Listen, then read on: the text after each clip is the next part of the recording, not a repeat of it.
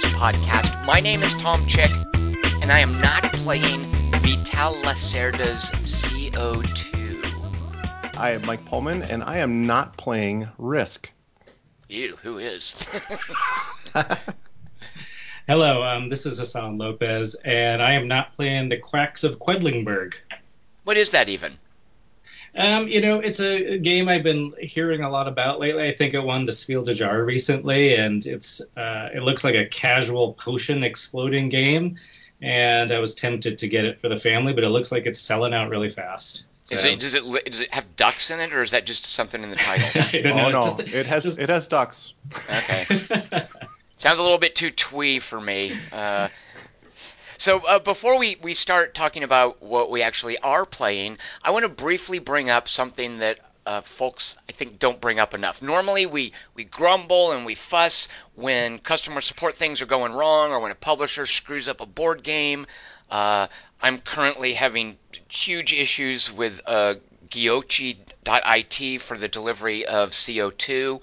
Uh, so rather than gripe about that, I want to bring up two instances of customer support that I've had recently that went just swimmingly and that I think the the companies deserve kudos for. Uh, the first is, and uh, Hassan, I think I mentioned this to you. You and I both have the Lost Expedition, and we got the add-on for it, Fountain of Youth, right? right. And I complained that the cards for Fountain of Youth are slightly larger, so that when you shuffle them into the deck, you can feel them under your thumb as separate cards. And furthermore, the backs are printed uh, more dark than the regular cards, so at the top of your deck, you can see what's going to be drawn next. You said it doesn't bother you, and to be fair, it's not that huge a deal. It's not a game where you're tracking specific cards whether you know a card that's coming up next is from the expansion or the core set isn't going to help you that much. Uh, but nevertheless, I sort of feel like this was a this was a production snafu where they screwed up the printing of the expansion to where it didn't fit with the printing of the core game. So I sent them a little uh, email saying, you know, uh, the cards are larger and the print is darker. Uh, do you have any recourse to, to replace these or fix them? And they emailed me back very quickly and said, uh, no, we don't, but we did reprint the base game using the same printing process that re- that printed the add-on. So what we can do is send you a replacement of the base game where the cards are larger and the print is darker so that it actually matches the add-on rather than vice versa. And they did that free of charge. Uh, and I now own a Lost uh, Expedition game with the Fountain of Youth add-on, and all the cards look the same and they match perfectly. And it didn't cost me a penny beyond, of course, buying the game originally. So Osprey Games, uh, great job. That was very cool of them to do. Wow, and you, you didn't have to send back your old one or anything? I didn't. So if anybody wants a cork, a copy of uh, Lost Expedition, I'm sitting right here on redundant cards. Uh, and so Hassan, you could, I'm sure, now if you if it started to bother you, now that I've brought it up, you could uh, get your copy updated. Yeah, this is making me think. So now it's just uh, the cost of the effort that goes into that. Tom. So, Exactly. Right. hmm. Sitting down, writing that email, and yeah. I don't know. Yeah, I don't know. the other one Well, I want to call. Oh, go ahead. Sorry, Mike. I was gonna say when you don't have to ship it back, it makes it so much easier though. Oh, it really does. Yeah, it really does, doesn't it? Yeah. Uh, so the other thing I want to call out is, uh, and, and Mike, this is something I, uh, after I tell my story, I'm curious if this is something you've dealt with. Uh, when we first recorded a couple of weeks ago, I talked about a game called Metal Dawn, which Ah, I yes. thought, yeah, it was just junk. It was clear that the developer, like, there were things that I was able to identify within 10 minutes of sitting down with it as this isn't right. This is wrong. This is screwy. This is something that they didn't consider. Uh, there were just production issues. It was flimsy. There were rules issues. The designer wasn't being very communicative on Board Game Geek, and it was a full price, like $60 game. And Lord knows I've bought plenty of crappy $60 games.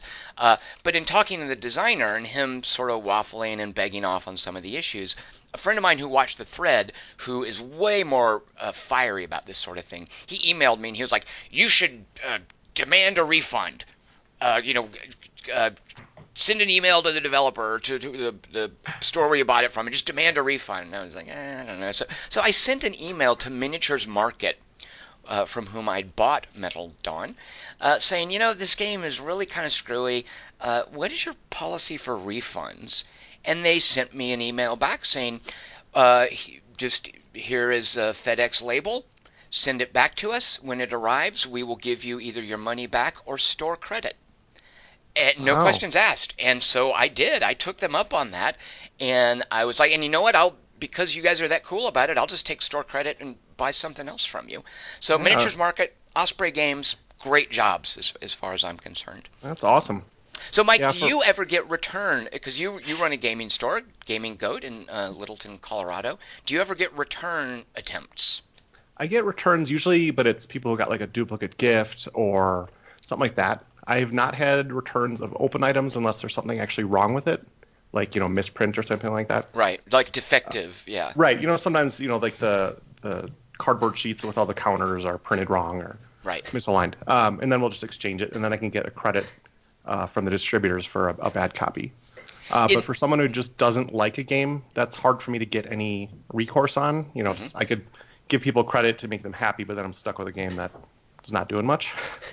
So, So in this case, I'm guessing Miniatures Market got stuck with my copy. Like they basically ate the cost that they Right. paid for. Okay.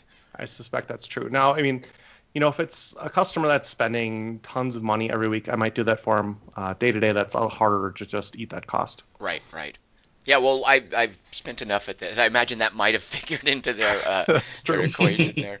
Hassan, have you ever returned a game because it was so bad? You know, that's a great question. I was racking my brain to think if I ever had. I don't believe so. I think it's one of those situations where um, it's like, you know, if I buy it and it turns out to be crap or, or just doesn't, I guess, jive with me, then I just kind of accept it. And I either try to trade on BGG or sell it to somebody, give it to my brother, maybe, you know. um, but I, I, I think that's a, you know, I, I think as consumers of board games nowadays, we've, we're, we're kind of flush with information about games before we buy them. And it's led to this i don't know uh, there's pros and cons to it but it's led to this situation where we spend an enormous amount of time at least i do researching a game before buying it to the point where i'll have watched like a rules video and this video and that video and read reviews. And on the one hand that leads to obviously a lot more informative purchases and I'm less likely to be stuck with something like you were, where you, you kind of went with something where, that looked cool, and I'm going to give it a try.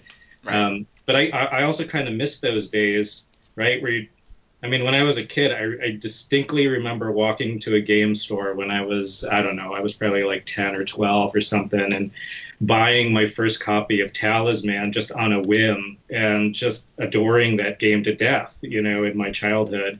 Mhm. Um, and I, I just don't think we have as many experiences like that anymore. I mean, Mike, do you, when people come into your game store, how often do you think they're just picking something off the shelf that jumps at them and just doing it without any research beforehand? It's it kind of depends on the customer. You know, there's definitely people who come in and watch the Facebook page and say, "I'm gonna go get this new title right away." Uh, you know, there's people who don't even get past the the front checkout because it's already waiting for them. and then there's people who browse for quite a while or looking for suggestions, but they're typically buying things that are like Ticket to Ride or Codenames, more kind of mainstream games you might find at Target, Right. and they're looking for suggestions. Um, but yeah, a large percentage of customers know what they're looking for, and you know, I've heard of this game, I read about it, and that kind of thing. Part of it too, Hassan, is back when you bought, you know, when we bought Talisman, it was one of, you know, five or six games that were out there. Now you look at, you know, Mike has been doing this great thing where he'll, I say great thing, it's actually a terrible thing, where he will post all the new games that he's getting every week, which get me to look them up. And it's like that hotness list on Board Game Geek. I see something pop up there and I'm like, oh, what's that? And then I look into it. I'm like deluged with, with literally like a dozen games or so every week that I'm curious about. Uh, and there's a good chance that at least one or two of those would be I'm curious enough about them to actually maybe buy them. Uh, Get ready to post that pretty soon here, Tom. oh no, don't do it. Oh, Yeah, I've got it's- s- I mean, I see it almost as a. I mean, we call this the you know the golden age of board gaming right now, but it's almost a problem in the industry. There's, I think, I saw data saying that there's like over 3,000 new board games that come out every year, which is Yeah. kind of an absurd number, right? It's just, I don't. I mean, speaking as someone who, who wants to sell a game, right? So design and sell a game, how do you get your voice heard in that loud of a crowd? And Yeah. as a consumer, how do you possibly sift through all of that to find the gems, or I guess rather, like the gems are going to rise, like the Gloomhavens are going to rise because of the buzz. But how do you how do you find those like pretty good games. Um, you know, like I, I, think for for me, Hassan, what I do is it's for me the same way that I decide what what movies to see or books to read, and it tends to be. Did the person who directed this movie or wrote this book or developed this game, do I know something else that they've done? Uh, and generally, if I do, I'm I'm okay if I don't like it. Like if I, I see a, a Coen Brothers movie and I don't like it, that's fine. I, I like watching what they create. And I feel the same way with certain board game developers. You know, Stefan Feld wants to do something new. Okay, I'm curious about it. Yeah, that one didn't work for me. That's fine. Uh, but but something like this this guy who did Metal Dawn, he's a he's kind of a first time developer, and like I should know better. I should be skeptical reading a book where I've never heard of the author, or going to a movie where I've never heard of the director before. I should be skeptical buying a first time designer's game. Uh, so so for me, a lot of it is what else have they done? What do I know about it? Okay, I'm curious to see what their next thing is. Um, right. Yeah. So, uh, okay, well then, what are we playing this week? Uh, let me go first because I want to bring up something that I haven't really played, and this was a uh, this was a, another kind of an impulse purchase on my part. I played this game once. Um, I have since then played a couple of this uh, designers other games. And here's another instance where anytime this guy makes something, I think I'm going to be curious to buy it uh, because of Chaos in the Old World. A guy named Eric Lang made that, and he has since kind of iterated on this dudes on a board game uh, uh theme, this idea. Uh, and I think the latest is he might have done something since then, but the latest big dudes on a board game he has done is Rising Sun. Um, actually, do I have that wrong? That is Eric Lang, isn't it? Yeah, absolutely. Yeah, okay. Yep. It's going to feel really silly. So I played Rising Sun once, uh, and then the guy who owns it doesn't always join our group, so I hadn't been able to play it again. And I decided, okay, I really need to have my own copy here for when we have the option to play it, and my friend hasn't showed up with his copy. So I bought Rising Sun. I bought their little uh, uh, religion expansion, their monsters expansion, and I now own it and am sort of gazing at it, really, really wanting to play it. uh, now, Mike, you say you have seen it, but you also are not super familiar with the, actually playing it, right? Correct. I have it. I just got it recently, but I've not had a chance to play it yet. Did you, know, you get the extra monsters and uh, shrine gods? Uh, I did not yet, hmm. but you hmm. know, I opened the base set and it has tons of cool miniatures, and I'm excited to play it. I just haven't had it on the on the table yet. I will say the the extra gods and and I, I kind of regret getting the monsters and the extra shrine gods because they're basically modular. They're like, hey, you can just throw this in if you want. It's not like a new system or anything. It's like you can put these in instead of the other things.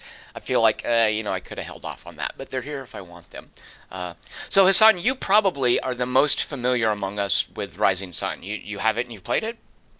Yeah, my my buddy Eric owns it, and he sort of went all in on the Kickstarter, got all the the juicy stuff, and yeah, we've gotten to the table. I would say four or five times maybe, and um, it's definitely in our wheelhouse. My gaming group is we're all about sort of confrontational area control games, and I would say that Blood Rage, Eric Lang's you know previous big miniature area control game um, ranks up there among our favorites, if not if our, not our number one. So yeah, we were very interested to try this one out. Did uh, Rising Sun obsolete Blood Rage? um, I, I, think the answer to that might depend on who you talk to in our group. I I, I, I tend to be um, I'm I'm probably least enamored with Rising Sun compared to everybody else in my group, um, and I can offer reasons for that if you want to hear them. I do. Okay. so uh, it's hard to talk about Rising Sun without referencing Blood Rage. So I'll say this: it's you know it's it's a spiritual successor to Blood Rage, and I think Lang has this plan to come out with with a, a, a trio of them. It's going to be a trilogy, a sort of mytho- mythological trilogy of area control games. And Blood Rage was his Viking one. Rising Sun is his um, I guess you know Japanese mythology, and I we, I don't think anyone knows what the third one's going to be, mm-hmm. um, but they they they do share similar DNA in that they're area control games with what I would call modern sensibilities. Um, you know, just a couple examples of that is that um, instead of combat being determined by random dice rolls, which is something that's you know very sort of 1980s. Um, it, instead, there's going to be clever use of cards, or in the case of Rising Sun, there's blind bidding that occurs during the the battles. Um, another aspect of its of their designs is that the the winner isn't determined by last man standing on a map, which is you know you might think that's traditional to a big sprawling area control game, but rather in both these games, the winner is the person who has the most victory points at the end of the game. That's a very sort of modern, maybe even European approach to this type of game. And Lang has a particular fondness for garnering VP through a combination of both area control as well as well as sort of clever card combos. Um, they they really lie at the heart of both Blood Rage and Rising Sun. Um, and and and those are all things I really like. I really I like Lang's approach to area control a lot. I do think he's a really great designer, and like you were saying, Tom, I, I always pay attention to everything he puts out because it's worth a look certainly. But um, whereas I would say that Blood Rage is is clean and precise and paced exceptionally well, and especially I think packed full of dramatic moments, moments where we're like literally cheering around the table or groaning. I I've found personally that Rising Sun is more laborious. It kind of it labors beneath the weight of its clever systems. And my overwhelming emotion when I play it is one of exhaustion. I mean, I, I, that's I, that's just one of these games where the, when I'm finished playing it, I feel really tired, and it's not an it's not a pleasant feeling. Can you What's give the- me a? Oh, go ahead, What's the, Mike. what's the playtime on that? How long does it usually Uh, take you to finish a game? We we've found that it takes us a good solid three hours to play it, and we usually play it four player. And is it is is Blood Rage shorter, or just paced better? I think it's both. I think I think we can we can now. I mean, we know Blood Rage a little bit better, so we can get it done in two hours. Um, but I think it's just paced a lot better. I mean, a, a major issue with Rising Sun is that it's got this it's got this very fun area control system where you're putting your units out on the map and you can even recruit monsters obviously and put these big miniatures out on the map. And you are trying to control different regions um, which will give you bonuses they'll give you various forms of income but the the battles don't happen right away. You're basically sort of setting yourself up for the battle phase which is going to happen at the end of each season i think is what they call it. And then once you get to that battle phase, you you sequentially go through each of the regions and conduct any battle that might be happening in each of those regions. Um, and each of those battles is a, a psychologically sort of tense experience where everybody who's involved in that battle is going to engage in a blind bid of, of money, um, which they can dedicate to these various activities in that battle. Um, including seppuku or you know uh, hiring Ronin, and it's it's a little complex. I find it fiddly, and um, to be honest, the blind bidding doesn't sit sit well with me. I think that when when people are simultaneously kind of deciding where to put their coins in what. Um, you're, you're trying to obviously read what your opponents might do. You're trying to calculate all these possible permutations. Like, what if Dave does this, and what if Simon does this, and and that's just one battle, and you might have three or four of those in a season. So um, I find that it, it just drags a little bit too much, whereas Blood Rage is just this very visceral, immediate experience in terms of combat.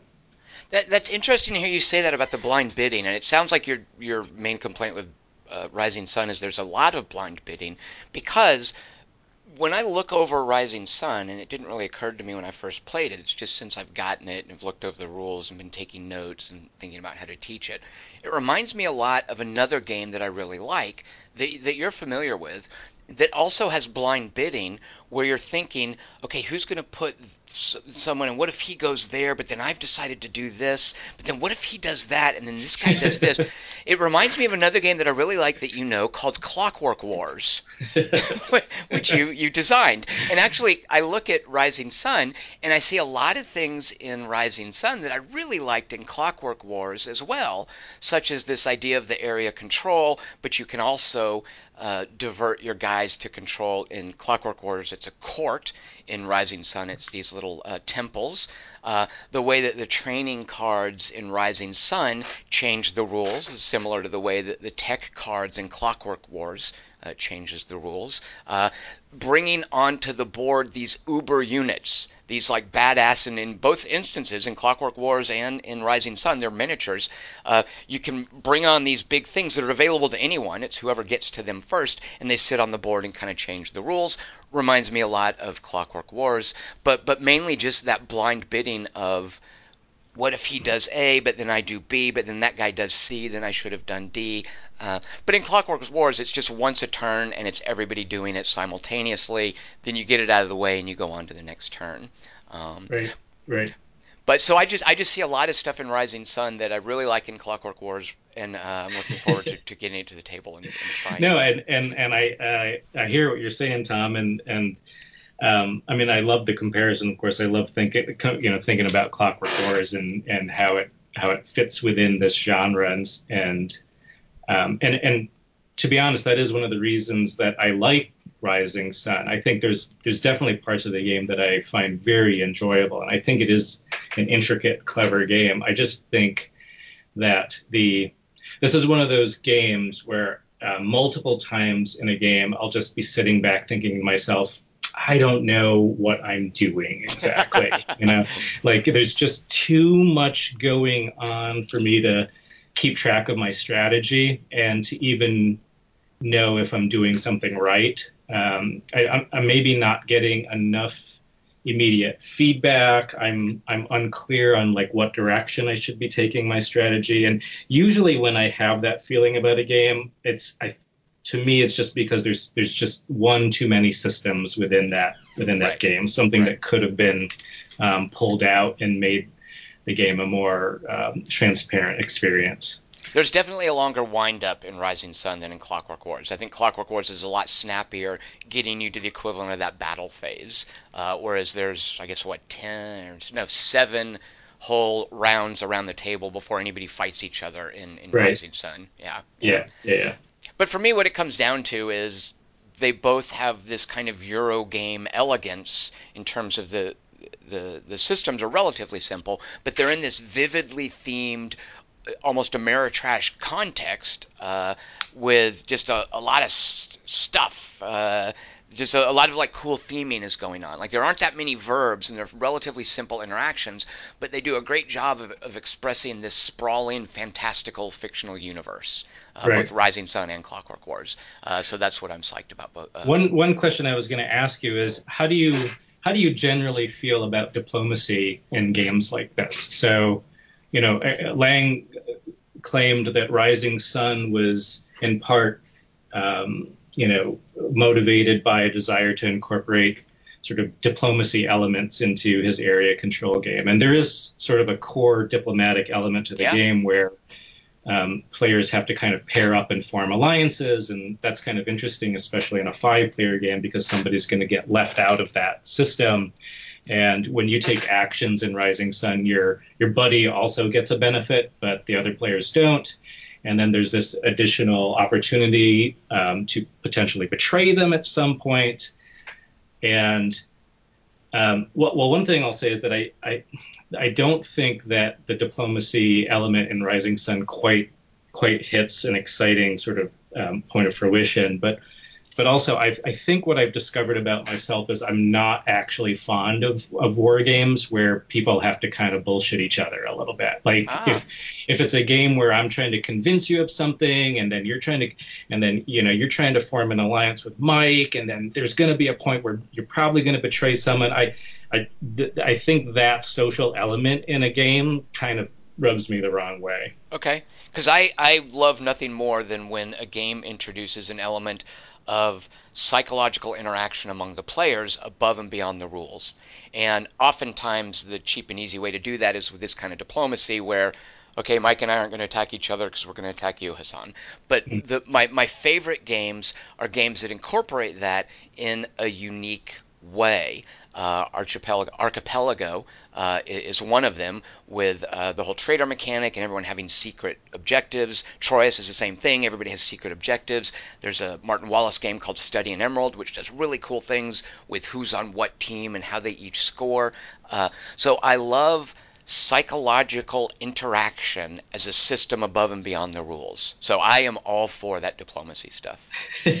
Mike, so if, if Hassan is anti diplomacy and I am pro diplomacy nonsense, where do you stand? I like it when the game mechanics include something that assumes people are going to make alliances. Uh, what comes to mind is Eclipse, where you uh, trade these tokens, and then if someone betrays it, mm. there's a negative victory point because of it. Mm-hmm. So the the game has a system that accommodates the inevitable backstabbing that will occur. Mm-hmm. Uh, but I do like when there's alliances, except you know if you're playing three players, that always gets kind of dicey. That's that. You know, the whole three-player thing is exactly yeah. Because one of my issues, and I'm curious if Rising Sun deals with this with the diplomacy. One of my issues with Clockwork Wars is when you play three players, the two people who fight each other are going to lose because the guy who didn't fight is just going to sit back and win. Um, so I, I, think of Clockwork Wars as a, as a two or four player game, ideally. Uh, with with the alliance thing and how it can change each turn, although there's only three quote unquote turns in Rising Sun. I'm just wondering how much that mitigates that. Uh, when I played Rising Sun, it was five people, and it was exactly what you're talking about, Hassan. Is there was so much going on, there were so many pieces on the board, there's so much mobility in terms of the naval connections, and the map is relatively small. I just felt like anything could happen at any turn, and I had no idea how I was going to possibly win. I was fascinated with it, but it just felt like five people was this big crazy Donnybrook, and everything was out of my control. Uh, so I'm super curious to try Rising Sun with fewer people. I'm curious if the diplomacy does anything to mitigate the three player issue where the two people who fight each other weaken one another and the guy who sits out wins.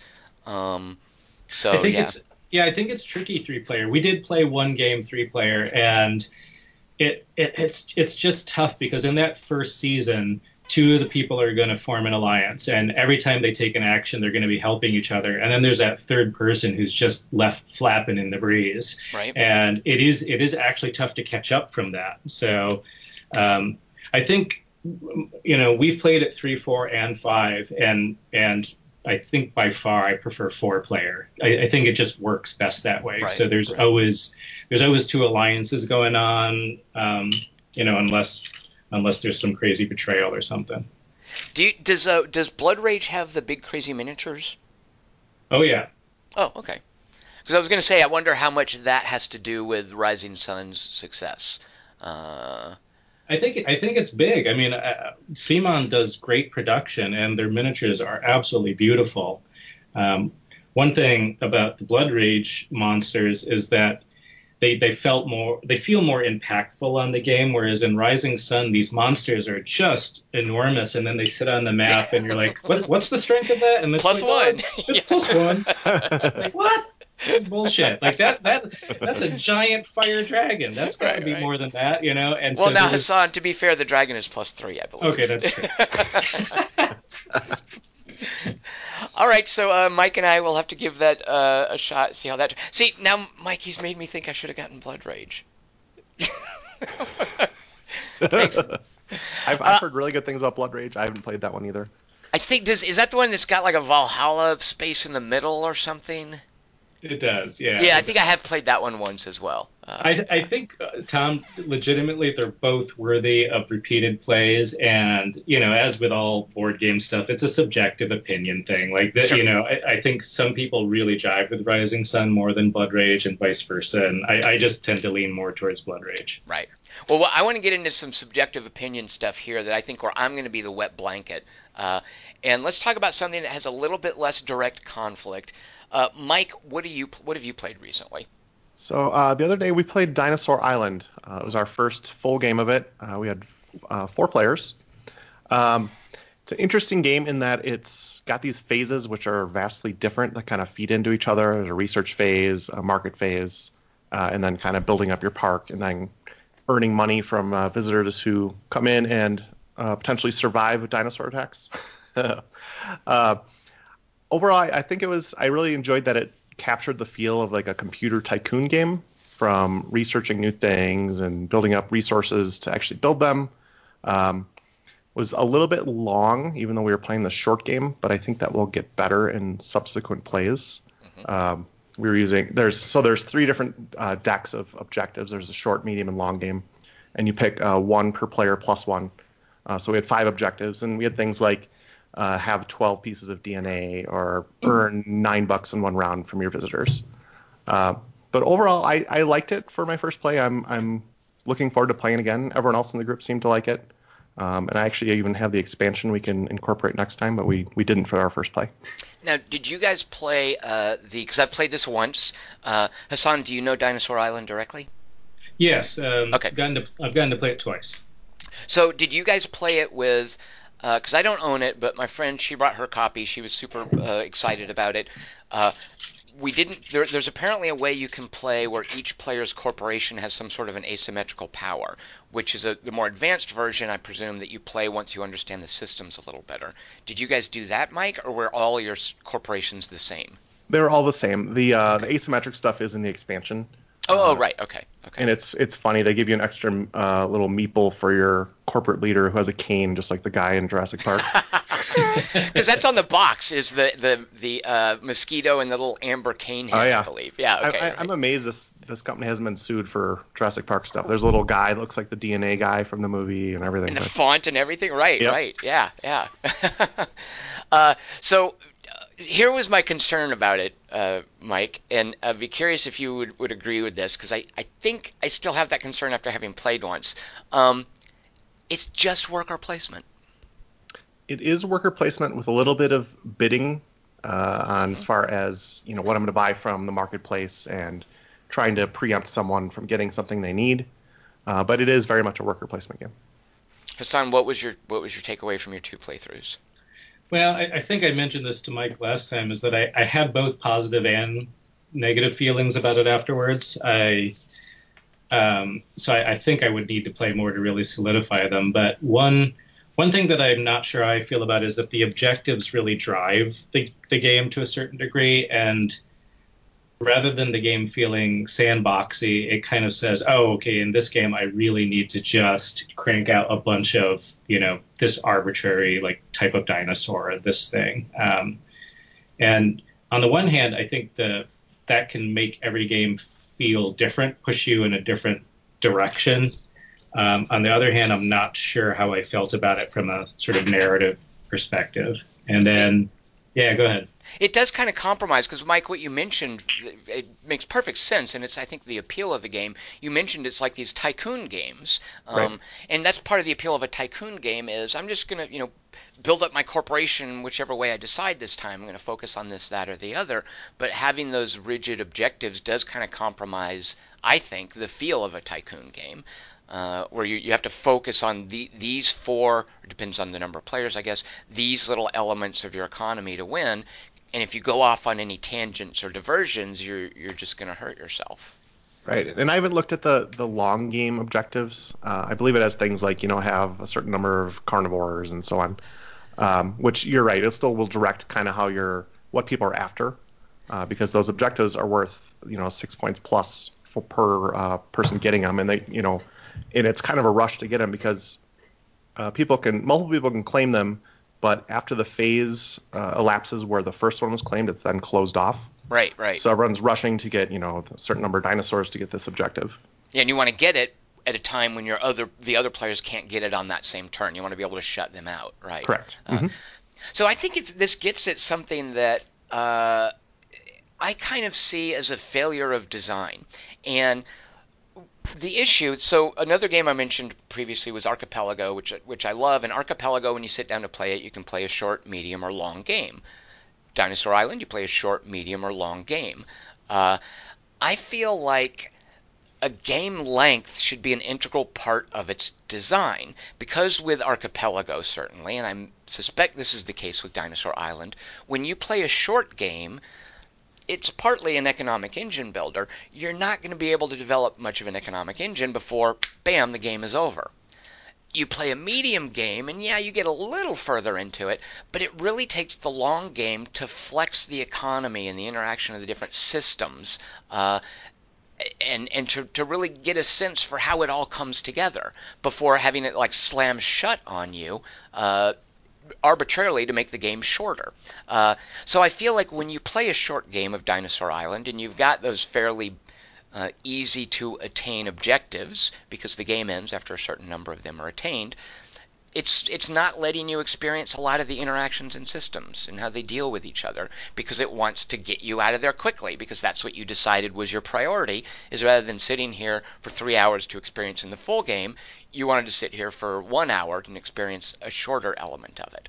Uh, and i think that that kind of in some games you, the designer needs to realize that, that in order to really flex the design that he's created, it takes a certain amount of time. And letting people just play half of the game, I don't think serves anyone. Yeah, and, and I definitely saw that in Dinosaur Island. You know, by the time we finish the game, you have your little board with your park and where your dinosaurs and your attractions are and stuff. And no one even had half their board filled up by the time we finished up. Yeah. So we weren't giving we weren't getting to the high excitement levels, which gets a ton more visitors and more money, and you kind of you know get this exponential growth of your park. So that actually, you know, ended before it kind of got even running. Um, so I definitely I think that's a fair point. You can you can in that game you can have a situation also where someone ends the game quite suddenly, right? I mean, they can have like a really solid turn and then suddenly boom that that objective's taken and you're like oh my god the game's ending and that can sort of take people off guard right um, mm-hmm. but you know the positive spin on that and i think the reason why i'm still undecided of whether i like it is that all too often, you know, worker placement Euro games just have this kind of well, I mean, Feld's a good example of this, right? Where it's like a point salad approach, and everything you do earns you points, and then at the end of the game, everyone there's this like pull out your calculator, do this crazy math thing, and add up all your points, right? And and I do I do have an issue with games that that do that. I just I, I find that if at the end of the game we're all doing hardcore arithmetic, it does it, it it leaves me with a slightly bad taste in my mouth, and Dinosaur Island with the objectives, it, I don't know that that feels a little bit more epic than just trying to gather up as many little tiny bits of points as you can. Right. Right. And in that game, you still get the little bitty points because you get one right. per uh, uh, park patron just visiting your stuff, right. and then you get some points at the end for what you actually built up. But those objectives being so many points are extremely important still.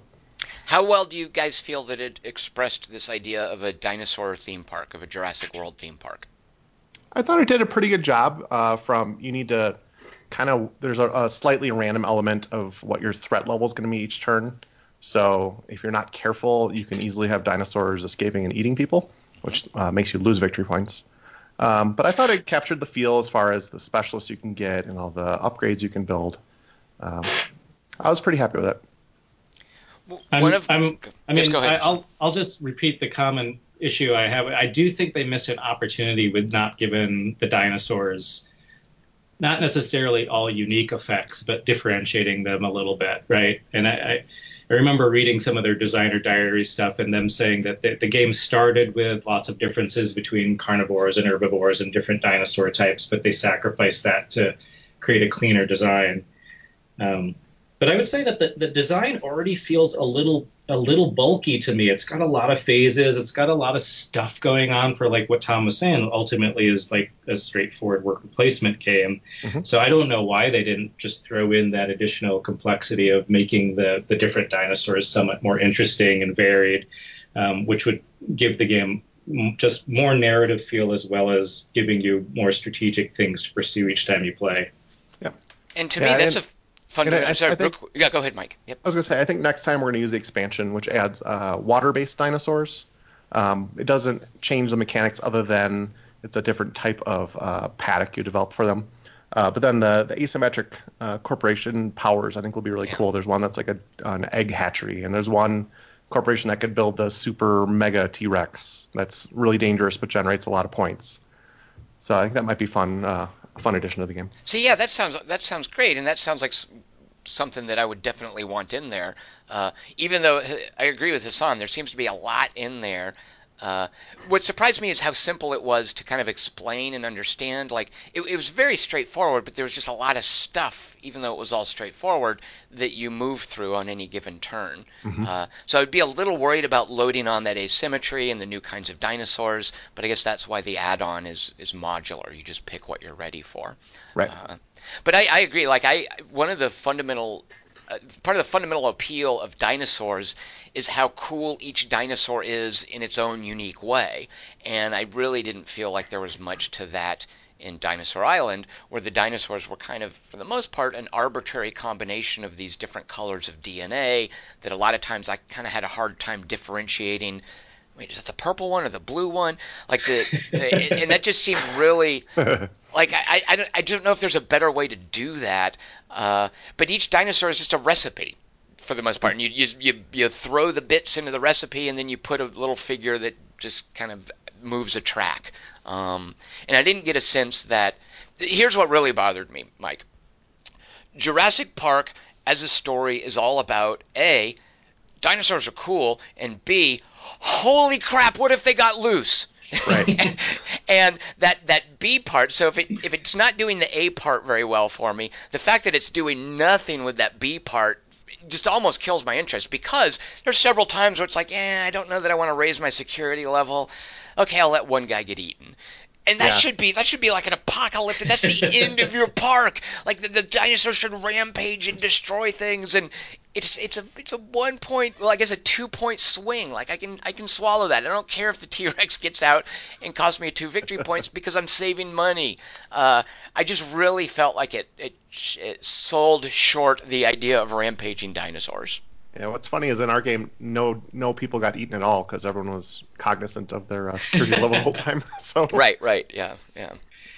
That um, that would be a really cool game, but the design challenge of that, of what you're describing, Tom, is I think would be really tough, right? Because you want not only some kind of park management game, doesn't necessarily need to be worker placement, but it needs to be some kind of economic management game, and then um, sort of like almost like a second game within a game is um, oh my god what if the dinosaurs get loose? How do we deal with that right? Yeah. like does it have like tactical elements? Do you have like little squads of, of people that can go out and capture the dinosaurs? I mean that would be really awesome. I want to play that game but it sounds tough uh, Frontier Development, or I think that's their name. They're, they're a company that uh, did a Jurassic Park themed video game, mm-hmm. uh, and it has a similar problem. Is it wants to be a tycoon game, but because it's Jurassic Park themed and part of Jurassic Park is holy crap, what if they got loose? Every now and then a dinosaur will get out and maybe eat some guests, and you have to play a, a, really simple little okay, you're in a helicopter and you click on the dinosaur to shoot a tranquilizer dart on it, and then it goes back into the paddock and everything resets. And there's a there's a cash penalty. But but but you're absolutely right. Those are two different kinds of of designs, aren't they? Is dinosaurs are cool, let's grow them, and holy crap, they're loose, what are we going to do? Uh, so it, it, reminds me you would have to build a game, the design, around this idea of collapse and rampage and falling apart. And I'm thinking of a Phil Eklund game called uh, Greenland, which is about the uh, the climatological change in Greenland that basically wiped one of the native populations, and the Vikings who settled there wiped them off the map. And when you play Greenland, you start as one of these three uh, groups that settled Greenland historically, and you're hunting there, and you're trading, you're developing technology, and you're growing your tribe. But as this ice age sets in and destroys these hunting grounds, the map gets smaller and smaller, and there are fewer and fewer places you can hunt, and you end up having to fight other players over this limited territory as the map is falling apart around you. And I'm thinking there could be a Jurassic Park game like that, where the park is falling apart around you, and you're just having to deal with surviving in a collapse and, and uh, somehow preserving what you can of it. Uh, so yeah, it would be a completely different design.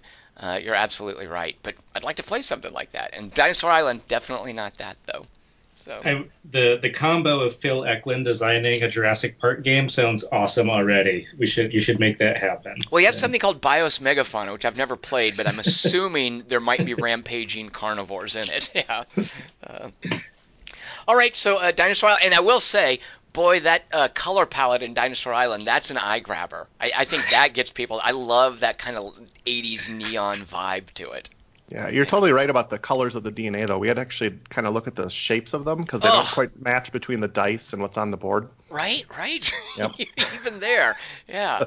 Uh, give them Um, letters or something. I couldn't. yeah. Uh, Uh, before we leave this topic, I'll just want, want to do a shout out. There is another Dinosaur Park right. uh, game coming out. I think it's out now, Dinogenics, and I've been eyeing it because it, it seems like it's a different enough game and maybe even alleviate some of the concerns people have about Dinosaur Island. That if people are interested in that that that kind of that theme for a game, it's maybe worth checking out. Yeah, I was super curious about that one as well. Yeah, yeah. All right, so uh, let's get down to what you are playing, Hassan. What's been at your table on your table lately? Um, gaming has been good lately. I've been spending way much time, too much time uh, working on my wizard in Diablo 3, running. Well, we're not going to talk about that. Though, so, running these rifts and all that. No, I've been. Um, we've been playing a lot. Uh, my group is going through our first session of Twilight Imperium 4, which we've never played before, and I'm not going to po- talk about that today because we actually haven't finished our session yet. I think we're about eight hours in, and we're not quite done yet. Um, all I'll Wait, say so do you guys have like a table where you're maintaining the game state and everything? Yeah, one of the, one of the guys sacrificed his table and has just been sitting there for for a couple of weeks. We're playing it across multiple sessions. Yeah.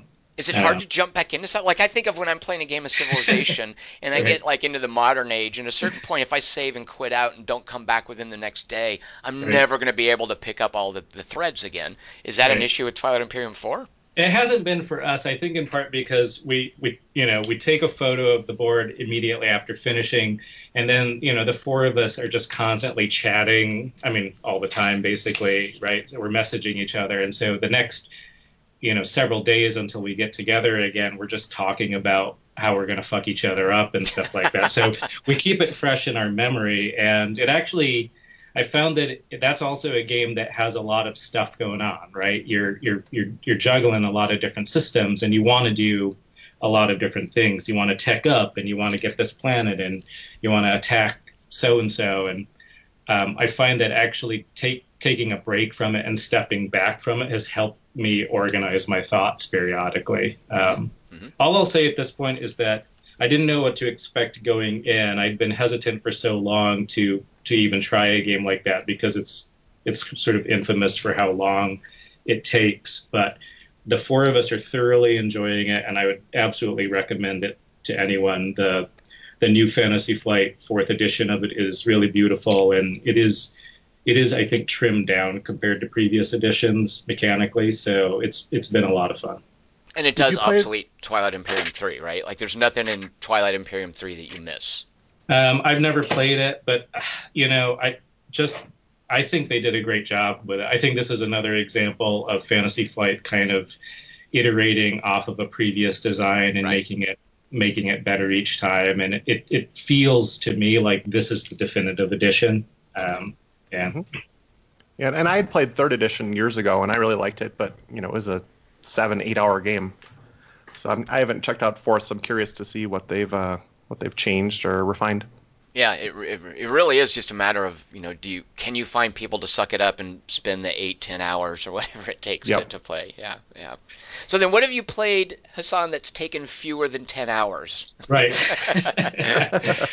um, I've been playing a little bit of Keyforge still, but the the one that I I think I was going to talk about with you guys is the Fallout board game. That's been my primary solitaire game lately. I've also had a chance to play it with with other people, so I have some thoughts on it. And Tom, I think you have thoughts on this one too. Is that I'm right? looking at my solitaire game right now with the new California expansion in progress. Yes. Cool. All right. Um, so yeah, so the, the the general summary of it is that it's a competitive post-nuclear adventure game based on the Fallout video game license, and I'm I'll just say right off the bat that I think that. In my opinion, it is a thoroughly mediocre game that I am irrationally forgiving of, um, Ah. in, in part because of the theme. I just, I really love post-apocalyptic themes. Uh, Those are games that I, I tend to look for. I think last time we chatted, we talked about how important theme is in purchasing and enjoying a game, and, and I said how it was it was very important for me. Um, so if I if I just step back from this game objectively, I think it's got a lot of problems, but I still really enjoy playing it. Um, so I want to know what it is like playing because I've only played it solitaire partly because I can't imagine it's a very good multiplayer game. Mm. Yeah, and I, I would agree with you. I think that, I mean, Fallout falls within, uh, you know, a, a, genre of, of board game that's been around for a long time, the, the so-called sort of sandbox adventure game. I think a, a good classic example of that is, is Runebound, which oddly enough is a Martin Wallace design, right? Um, Runebound is Martin Wallace? Yeah, yeah. You just blown my mind. Are you kidding? What? What? You're gonna be, yeah, now I'm gonna have to buy a copy of frickin' Runebound. No, you don't want to. Oh. Okay. no, I, I, I also am, am, am, oddly irrationally forgiving of Runebound too. I, um, but I would also put, you know, Mage Knight in this category. I would put, um, what are some other sort of adventure type sandbox games? You go around and you explore. I mean, even you, you know, too many bones might but there's lots of games that fall into this category mm-hmm. And when they're done competitively almost always it is a race to get somewhere right so you're you're racing to level up your character you're racing to get loot and and get better equipment so that you can achieve the end game condition before anybody else mm-hmm. otherwise you know traditionally in these games the players are not interacting with each other in any meaningful way. Um, maybe you might be trading with each other. Maybe there are rules for attacking another player if you land on their space. But um, you can imagine that if you're playing these games with your kids, for example, or as a family, you would you would ev- even avoid doing those things. So you're all kind of just driving your story forward and then somebody eventually gets to the end and, and, wins and everyone's like oh okay you won this one and you're right tom i think that there's a, a critical problem with that um, i mean some of the problems are downtime right? So you have to kind of sit back and watch somebody else do fun stuff that you play no role in whatsoever. Mm-hmm. um, that that's only mitigated if you can if you have the ability to sort of sit back and enjoy watching somebody's story unfold right, right. like if if you can just sit there and be like this is fine. I'm going to watch you roll the dice and oh you just you know got eaten by a rad scorpion. That's hilarious right? If you get enjoyment out of that then then that's that's that's going to help mitigate this problem but um, right. The I, idea is that you're playing your part, and then everything else you have to enjoy being a spectator on. So if you're playing right. a three-player game, two thirds of the game are you spectating someone else, and then one third is you playing yourself. Yeah. That's right. That's right. And and when we played, we played a three-player game of this, and two of us really enjoyed it. One of them I don't think did, and. Uh, we were able. I, we're all Fallout fans, so that helped a lot, right? We we sort of indulged in that that universe and we even pull out you know put on the fallout 3 soundtrack while we were playing the game and we did as best we could to to get ourselves in that mood but um, and this is sort of jumping ahead to one of the core flaws of the game is that the the way that victory is determined in fallout is through accumulation of what are called agenda cards um, and these agenda cards will grant you a certain number of victory points and when you hit a certain threshold of victory points, you win the game. So an agenda card might be worth one or more of these points. And they're uh, hidden too. And they're hidden, right? And so you might be pursuing an agenda that says, you know, level up your character to its max, and if you do so, you'll this card is now worth two or three victory points. But a lot of the agenda cards are linked to this faction system in the game, which on first glance is super clever. Mm-hmm. Um, you pick a scenario when you're playing the game, and every scenario has sort of two factions that are competing with each other. So it might be, you know, the Brotherhood of Steel versus the Enclave or something like that, right? And as you pursue your story through the game, you may very well end up aligning yourself with one of those factions. You don't necessarily have to, but you, you, you probably will at some point. So let's say I link up with the Enclave and I'm playing with Mike, and at some point, let's say he links up with the Brotherhood of Steel. So now we have um, a goal in the game where we want to help drive our faction forward. And you do that by completing quests, and it kind of advances them along this little track. And your agenda cards, the value of them can be can be dictated by how far ahead your faction is compared to the one that you haven't aligned yourself with, right? And um, at first glance, that seems really cool. It's a it's a nice way of building in the narrative of the game, the video game series. Um, you get to kind of play along with one of these these factions that you kind of know and love. But the reality of it is that getting those agenda cards is is quite random, and um, you one of the players might just get lucky and land into a few agenda cards that end up giving them a ton of points, where somebody else gets agendas that are much harder to complete and don't give them a lot of points. And in our three-player game, that happened to one of our players, where he just he just didn't get the right agendas, and he had like zero points at the end of the game, whereas the the other two of us were doing fine with ours. So uh, I think at its core, the competitive experience has a has a major problem with its victory condition, and the only way around that is if you just don't give a crap about that, like you're just playing it for for the story. Well, and I, I will say too that I think that this is a, uh, a, a it's a it's a, a, lack of appreciation of a core tenet of playing Fallout. When I play Fallout, the, the, the video game, the idea is I choose what my character does. If I want to help the Brotherhood of Steel, I do that in this playthrough. If I want to help the Underground Railroad, I do that. If I want to align with the synthetic uh, android people, I do that. In the board game, it's based on those agenda cards you draw. Like I don't really get to pick. It depends on what agenda cards I've drawn, and then that determines what quests I need to do to win the game or to push it towards completion. It just feels like out, out of my control, and it's the opposite of sandboxy. It's the opposite of that that Fallout uh, sensation of doing whatever you want to do, that freedom. Right, right. No, I agree with that. I think the the game the game dances around cleverness, and then it always ends up undercutting itself. Um, and I, I, think that's part of it. Like a, another example is. You know, a core part of these types of adventure games is that they're they're typically RPG light in that you have you pick a unique character at the beginning of the game, um, and that character comes with some set skills, and then you level them up, and you maybe you get some new skills as you level up, and you get gear. And usually that leveling up is going to occur through combat. And in this game, both combat and leveling up are just disappointing. They're just pretty mediocre experiences. Like the combat is simplified to a single roll of three dice. It, it does feel pretty random. There's very few decisions to make when you engage in combat. Those dice uh, are so inscrutable too. I hate how, it's it's trying to be like you said, it's trying to be clever, but it's getting hung up on itself.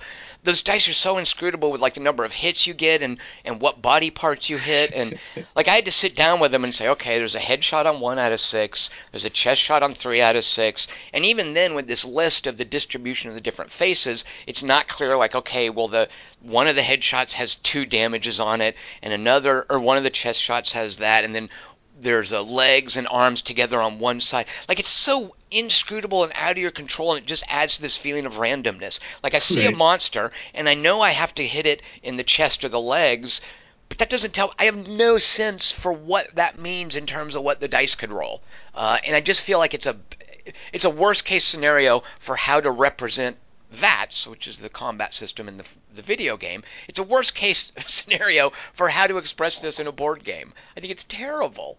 I agree. Yeah, it. I mean, again, I can see what they're trying to do, right? They're trying to avoid the, the problem of an adventure game. Oh, you're in combat. Okay, I'm just going to go take right. a bathroom break because right. you're going to be doing that for the next five minutes, right? Yeah. And so they're like, no, it's really fast. Just roll these three dice and da da da da. But it takes away any fun decision making, which yeah. is just terrible, right? Yeah. You you yeah. can't take away decision making, especially for something as important as combat. Um, and the, the, the only the only thing you might be able to do is if you have a weapon, which you might not have, is you might get a reroll, and that's it, right? So it's just it's to me it feels really unexciting and the monsters aren't differentiated enough from each other. And yeah, the Fallout exactly. universe has so much variety in, in creatures and, and, and the combat was was you know is was interesting and the weapons you used mattered and none of that is represented well in, in the board game. And I want to say too, like you, you mentioned the rerolls, that's a big part of what makes a weapon good, of what weapon you're good with versus what weapon doesn't help you but might help someone else is how many rerolls do you get. And that's some of the special abilities companions might give you. But because the dice are so frickin' inscrutable in terms of what the results could be i am never sure if i should re-roll or if i have, should stick with what i've got. Like it's so unclear whether or not a re-roll is a good idea at any given point. What's like is it more likely that i'm going to screw myself or help myself? And I just feel like that's just really needlessly complicated in a game where they're clearly trying to streamline the combat. Uh, right. So right. I so here's another thing too, Hassan, that I love that they're doing, but I think they've kind of done it a little bit of the wrong way. Um, this idea of a deck of cards that is a library that you don't touch until you're instructed to. At which point you go in and you fish out, okay, take out card 192 and read that, and then take out card 205 and shuffle it into the top three cards in the encounter deck so you know you're going to run into it soon. And if you want to find it, go explore some ruins. I love what that does. I love this idea of cards that you control where they go and you look through a library to determine what little narrative threads you're going to pluck out and how that kind of resembles these old choose your own adventure books where you go to page 132 if you punch the orc or you go to page 98 if you sneak past it. Uh, so I, I love this idea of a card library that's fixed that in any given game you can navigate your way through it in different ways and that's the quest system. But what they do and when you play solitaire, this isn't an issue, but it's another reason I think this is a weird multiplayer game. Is that if I, for instance, go into a town and I rescue a puppy who people are going to kill, and then I become uh, heroic, and I get a little token that says, "Hey, you're heroic," and I put that on my little board. So I'm a good guy. I've basically done a good playthrough.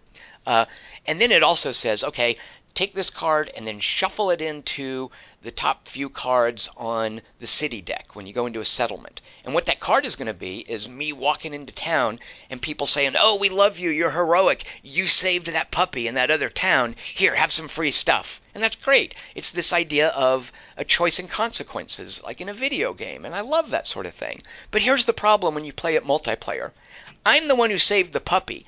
I then shuffle that card into the little settlement deck but then, Hassan, you walk into a settlement and you draw my card for being heroic. No, you didn't save the puppy. I saved the puppy. You shouldn't get to resolve that card.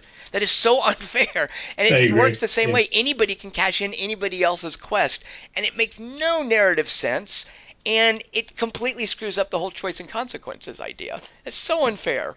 Totally. Yeah, no, it's incredibly infuriating when you you're trying to pursue this fun little side quest and you're like, wait a second, we're all pursuing this right. together. It doesn't make any sense right. story wise. Yeah. And, and so solitaire, what they do, and that this is not an issue in solitaire uh, because it's first of all it's easier to get the cards when you see it because you only take one additional card and you shuffle the two cards and you know it's one of those two. Uh, it reminds me, by the way, of what Fantasy Flight did with the latest Arkham Horror. Does either of you guys know that one?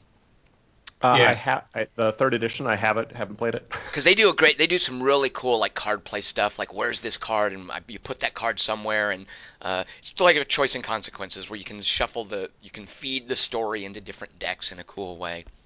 Um, but playing solitaire, it's not an issue in Fallout because all of the cards are, of course, about you. You decide which quests to do. Um, uh, but that whole quest system with the t- the factions, the two factions competing, and the way that it forces a game clock to push you forward in solitaire, uh, I think messes up again the whole sandbox feel. Is you've got this kind of ruthless clock in solitaire that is going to slam the game shut if you don't accumulate a certain number of those victory points that you were talking about, Hassan. And once you accumulate them, the game's instantly over. You're not seeing through to the end of a thread or anything. You're just hitting a point where you get enough points that you've won the game. Right. Uh, and in, in solitaire, that just doesn't. It, the, the, scenarios just feel a little too scripted and non-sandboxy. I agree. Does the, does the expansion alleviate any of the game's core problems? Um, you know, I received this as a gift over a year ago. Mm-hmm. I still haven't played it because of kind of middling reviews. Um, so I don't know if they've fixed any of that kind of stuff. Um, you know, the biggest complaint I always heard was it's co-op sorta, but also competitive, and kind of what you said about the quests and the cards and stuff overlapping. Hassan, what's your thought on New California? Um, I, I, think it doesn't solve the problems really. It, it, does add, you know, more more stuff to each of the decks, which was welcome, especially in the the starting decks because the the starting decks for the for the cities and for the I forget what the, the other deck is. So uh, ruins and settlements, yeah. Ruins and settlements, yeah. The, those starting decks basically will seed the side quests that you're going to run into for your adventure, and I, I, one feature I like about the game is is that every time you play, the side quests are probably going to be different. So you're going to see different parts of that deck, right? That big fat deck, that story deck. Um, so it does add more there, but it, it, definitely does not address the victory point problem, which to me is the really the core problem with the with the experience. Now, I will say, so Hassan, have you played? So the the expansion comes with extra tiles, uh, a few additional monsters, more like equipment cards, four more characters, uh, and it does this. Fantasy Flight just annoys me to no end when they do this. Uh, it also gives you quote expanded versions of the quests that are in the core game, which is basically saying, uh, you know, those quests that you bought those are kind of invalid. Now, here's the way you really want to play them, and it basically involves shuffle, eh, making the maps bigger, uh, which I don't. I don't think that that. I think that does a weird thing, like because some of the things you want to do, and this is part of the tuning of the game, is explore the whole map. And by adding eight tiles to the map, that kind of screws up that element of taking that approach to winning the scenario. Uh, it just throws more stuff in and says, you know, you really should play it this way with a bunch more stuff, even though we're not going to really change much or, or tune it very differently. So, right. so that drives me crazy. Expansion, but have you played the the, the new California scenario? Yeah, yeah, I, I just finished it a couple nights ago. Solitaire? Or... Yes. Yep. Because I have to say, Hassan, you know what Mike was asking I think that new Calif- California, mo- like that fixes a lot for me. I, no, I, I yeah, yeah, I, I did like it. Yep. I so I love the new California. I think it has almost single-handedly rescued the game for me, to be honest. That's the so I've played it twice now, and this is my third go through here. Um, what this does, and it says to me that Fantasy Flight knows what they screwed up, in which case why did they release it in the first place that way? But it, it fixes a lot of the issues that i have with this choice and consequences stuff and with the the dual the binary thing where the two factions are going and one of them is going to slam the game shut at a certain point so you need to hurry and win the way that the agenda cards, the, vic- the victory points are, are, gone, by the way. You just have two tracks moving, and furthermore, you control the tracks you decide and it puts out quests. You don't have to, there can be multiple factions out there, multiple quest threads you can pick up, and they can let you move those two things on the track. One of the things is like the bad progression, it makes the, the, the Enclave enemies dip more difficult and it'll it'll close the game in a loss condition for you if that track moves up, and the other track is simply you winning. And if you get that other track to the end, you've won the game. So you have options to push back the Enclave track or to push your track forward um, as you play based on what you do, and it feels so much more sandboxy. It feels so much more like I'm controlling the pace of the game and how long it lasts and which quests I want to follow. Um, I like I like it a lot. I, I mean I agree with you totally, and I enjoyed it, and it was very close when I played it, which was really satisfying. Um, it's, the problem is that it's just one scenario, right? So we're talking one scenario in the you know to get the base game and the expansion, and it's like, oh, is that worth right. it? Right. right. But I will um, say the one scenario though, it, it lets you explore that. Li- for me, the main content in Fallout isn't necessarily the arrange the starting conditions or the arrangement of the hex tiles, which are, which are random. The main content to me is that library of some, well, it's like 260 cards now. Uh, and what the new California scenario does is it lets you explore that deck uh, at a different pace and, and explore it in different directions, in different ways. So it is just one scenario, but what that one scenario does is gives you lots of ways to navigate the 260 cards in the story library. Right.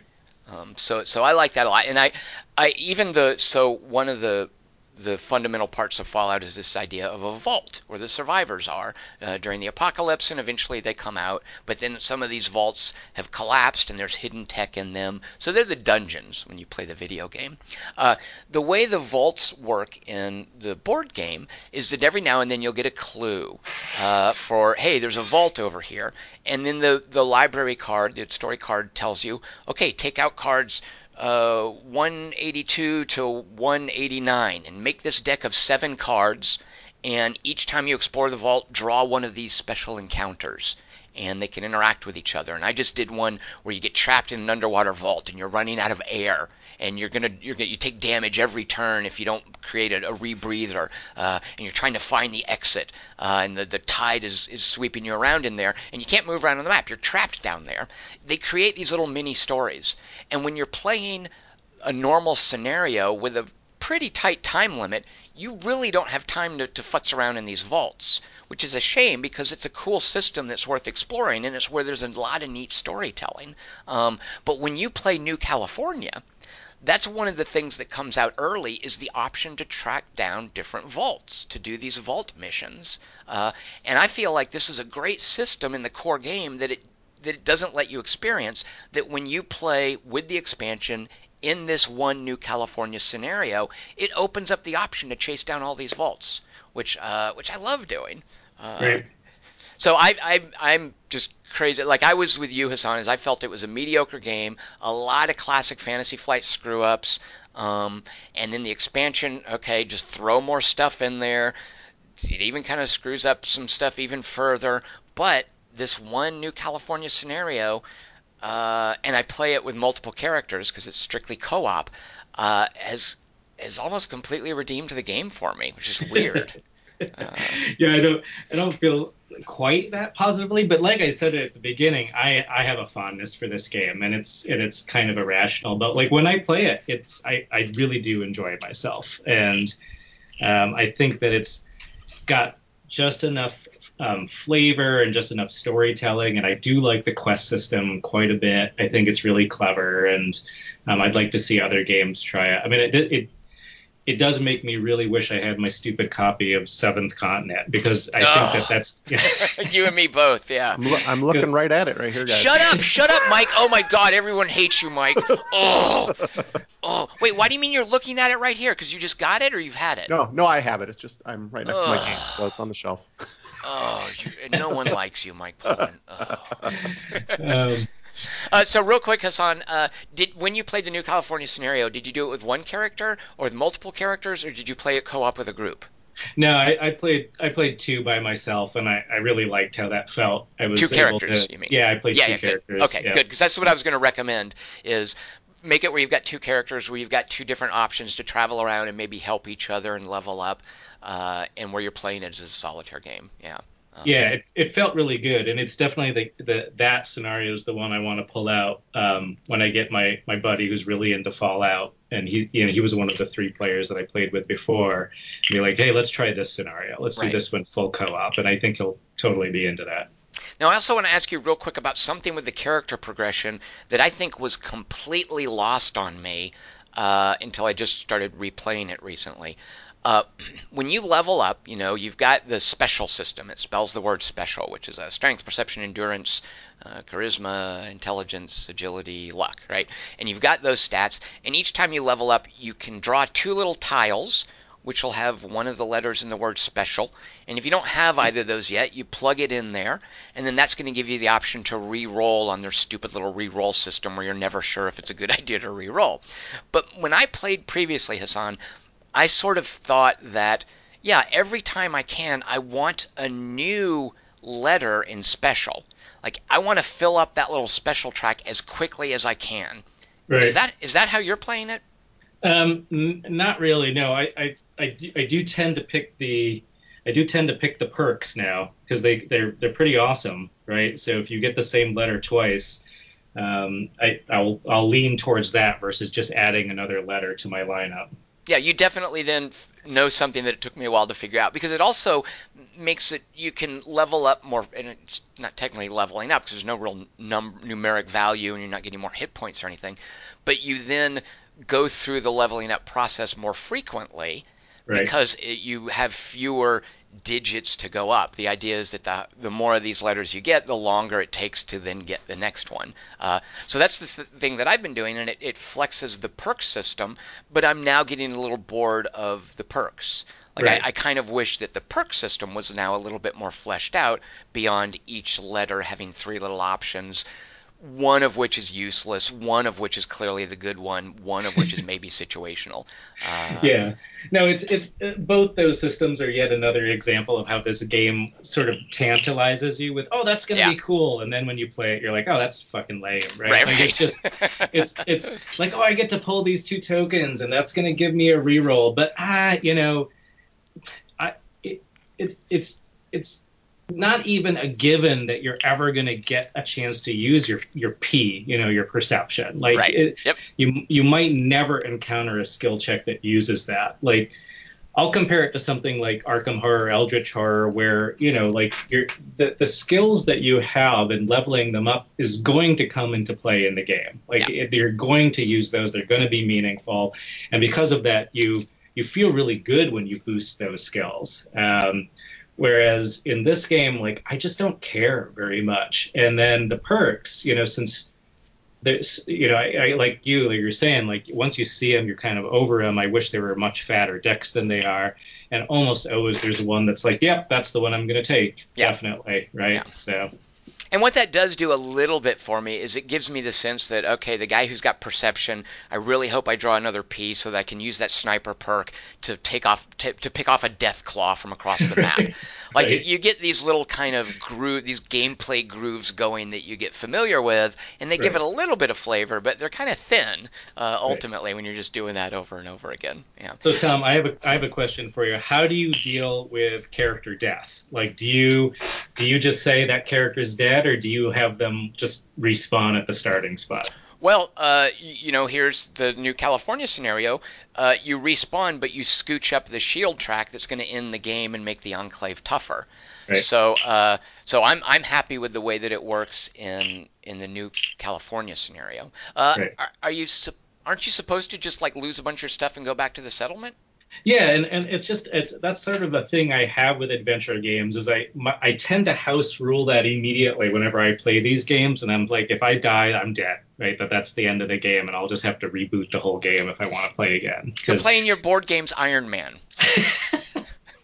it just feels weird to just say, oh yeah, I respawn, right? Um, like oh yeah, I started at the home base, and you know, and there's weird rules in Fallout, like you get to keep the stuff that you had equipped, but if it was in your inventory, you drop it or something like Yeah, that. yeah, right? no, absolutely, yeah, yeah. The three things you can carry around, and you have to decide at the beginning of your turn if you want to change what's equipped. But yeah, the three things in your backpack basically are gone. Right, Right. right. Yeah, yeah. Um, well, And I, I mhm, you know, it's a nod to the video game, I guess, right? Because you, you can just respawn or whatever, but it just it takes me out of it a little bit. Well, it also there's a weird situation where, like in a way, you might want to die just to teleport. Like, and I, I feel that's screwy. There really needs to be a penalty, which is again why I like the new California thing, where it scooches up the loss condition uh, pretty dramatically. Like it's painful when you die in the new California one. In the other ones, it's like, eh, okay, I'm just reset back here. I'll just have to run forward to the front again, uh, and I've still got all my stuff. And yeah, so uh, yeah, but I agree with you. Like death needs to have a, a, a sting to it. There needs to definitely be a disincentive to die, and sometimes that's yep, you got to start all over. So yeah. Yep. yep. So so Mike, I hate to tell you this, but I guess what we're saying, certainly what I'm saying is. Fallout's worth trying, but guess what? You need I- their stupid expansion. I gotta buy the expansion. Yeah, All right. yeah. That's what I was hearing as you guys were talking. and that is such a fantasy flight thing too, isn't it? For Yeah, sure. So, uh, all right, what do you guys have coming up that you're looking forward to playing that we might be talking about in the next two weeks? Hassan, what's what's uh, on the queue for you? Um, I, I, I hope that the next time we get together, I'll, I'll have formulated my thoughts on Twilight Imperium. I think it'll be a fun thing to discuss, especially after I've sort of consumed it and we've we finished the game. And I still definitely also want to talk about Keyforge, um, especially with Mike, since he's he's run some tournaments and he's been selling a lot of the decks. I think it's an interesting phenomenon right now, and um, and and I have I have a history with dueling games, and I, and I think there's interesting things to think about their their pros and their cons, and whether KeyForge addresses some of the the primary issues with dueling games. Yeah. Mike- and then Mike- Hassan, I don't. Do you play it as a local store? Because they're about to start up uh, some organized tournaments with prizes and actually earning like uh, tournament points. Starting up real quick here. Yeah, I, I, I'm not doing that, but if if our local store starts doing that, I and another one of the guys in my group would probably be would be up for that. We'd be excited to do that because, Okay. Um, you know, when you when you get the game, you can like log it with its QR code and and you know, and you can start tracking its statistics. And man, that really appeals to me. I want to start tracking my stats on my deck, you know, and and so I. But I think to do that kind of officially, you'd have to go to a sanctioned event, right? Correct. Yep. Uh, yeah, I want to do that. Cool. Uh, Mike, what's coming up for you? So I just picked up a game called Tokyo Highway, which is kind of a manual dexterity game where you're building these ramps and the Oh, yeah, highways yeah. stacking up. So I'm uh, anxious to try that. Uh, we also got the uh, Black Mirror game called Black Mirror Nosedive. Uh, it doesn't have a lot of great reviews on Board Game Geek, but there's only about six or seven reviews, so we'll see. Is that like a party game or is it like a real game? It's a social game, uh, Okay. but uses an app, which I know you don't like. Okay. So uh, that's what we're trying uh, in the next week or so. Uh, maybe some other surprises. I'm not sure yet. Well, I'm pretty sure in two weeks I'll be talking uh, about a game called Too Many Bones, which uh, I have a lot to say about. So uh, that, and I hope to get CO2, which is the uh, Lacerda game about uh, carbon emissions. I think I'm going to get to play that with my group, and maybe we'll talk about that next week or next two weeks. So thanks everyone for listening. Uh, come on back in two weeks. Uh, I am Tom Chick. I've been here with Hassan Lopez, Mike Pullman, and we'll talk to you guys in two weeks. Cheers. Have a good one. See ya.